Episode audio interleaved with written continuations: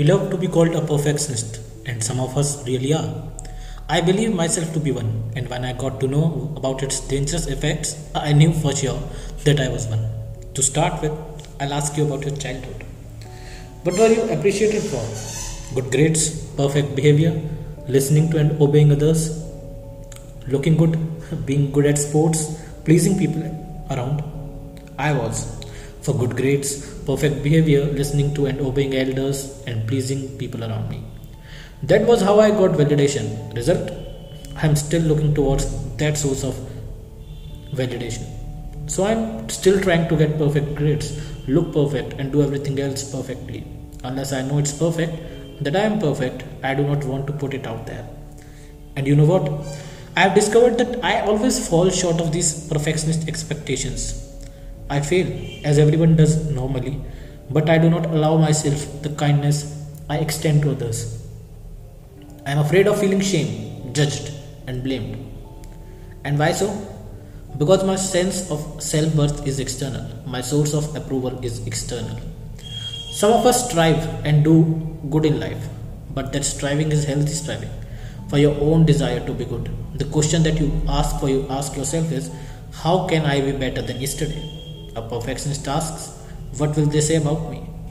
When you are a perfectionist, it's hard to rebound from a failure. You feel shame for who you are and decide once again that you need to be more perfect.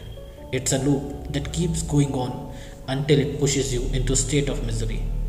Depression, anxiety, life paralysis, you know you name it and you get the conditions up to you in a platter. Do you know that perfectionists are doomed to fail? Well, you do if you are one, and I do because I have. I couldn't crack a single one of my dream. I couldn't crack a single one of my parents' dreams as well. I know I'm being vulnerable here, but that's the topic for another day. Just for the record though, it's not a weakness. I other things that happen to me and happens to all the perfectionists as I see is I believe that I have failed others' expectations. I believe I behave in ways that I feel and I am sometimes left out. I do not have friends or peers I can trust and share things with. I am more of a loner. This is going to hit you hard in your head if you are one of one because your first reactions is going to be, oh, that's me. That's exactly what's happening to me. Although I always thought that being a perfectionist was a good thing for my life and career, I know that it's not. It is rooted in shame and lack of self worth, something I'm not willing to carry forward with me anymore. I have been alone, depressed, sad, and even suicidal at times. It's not that perfectionism is my only fault, but right now it is the one I am going to address by being a little more self compassionate.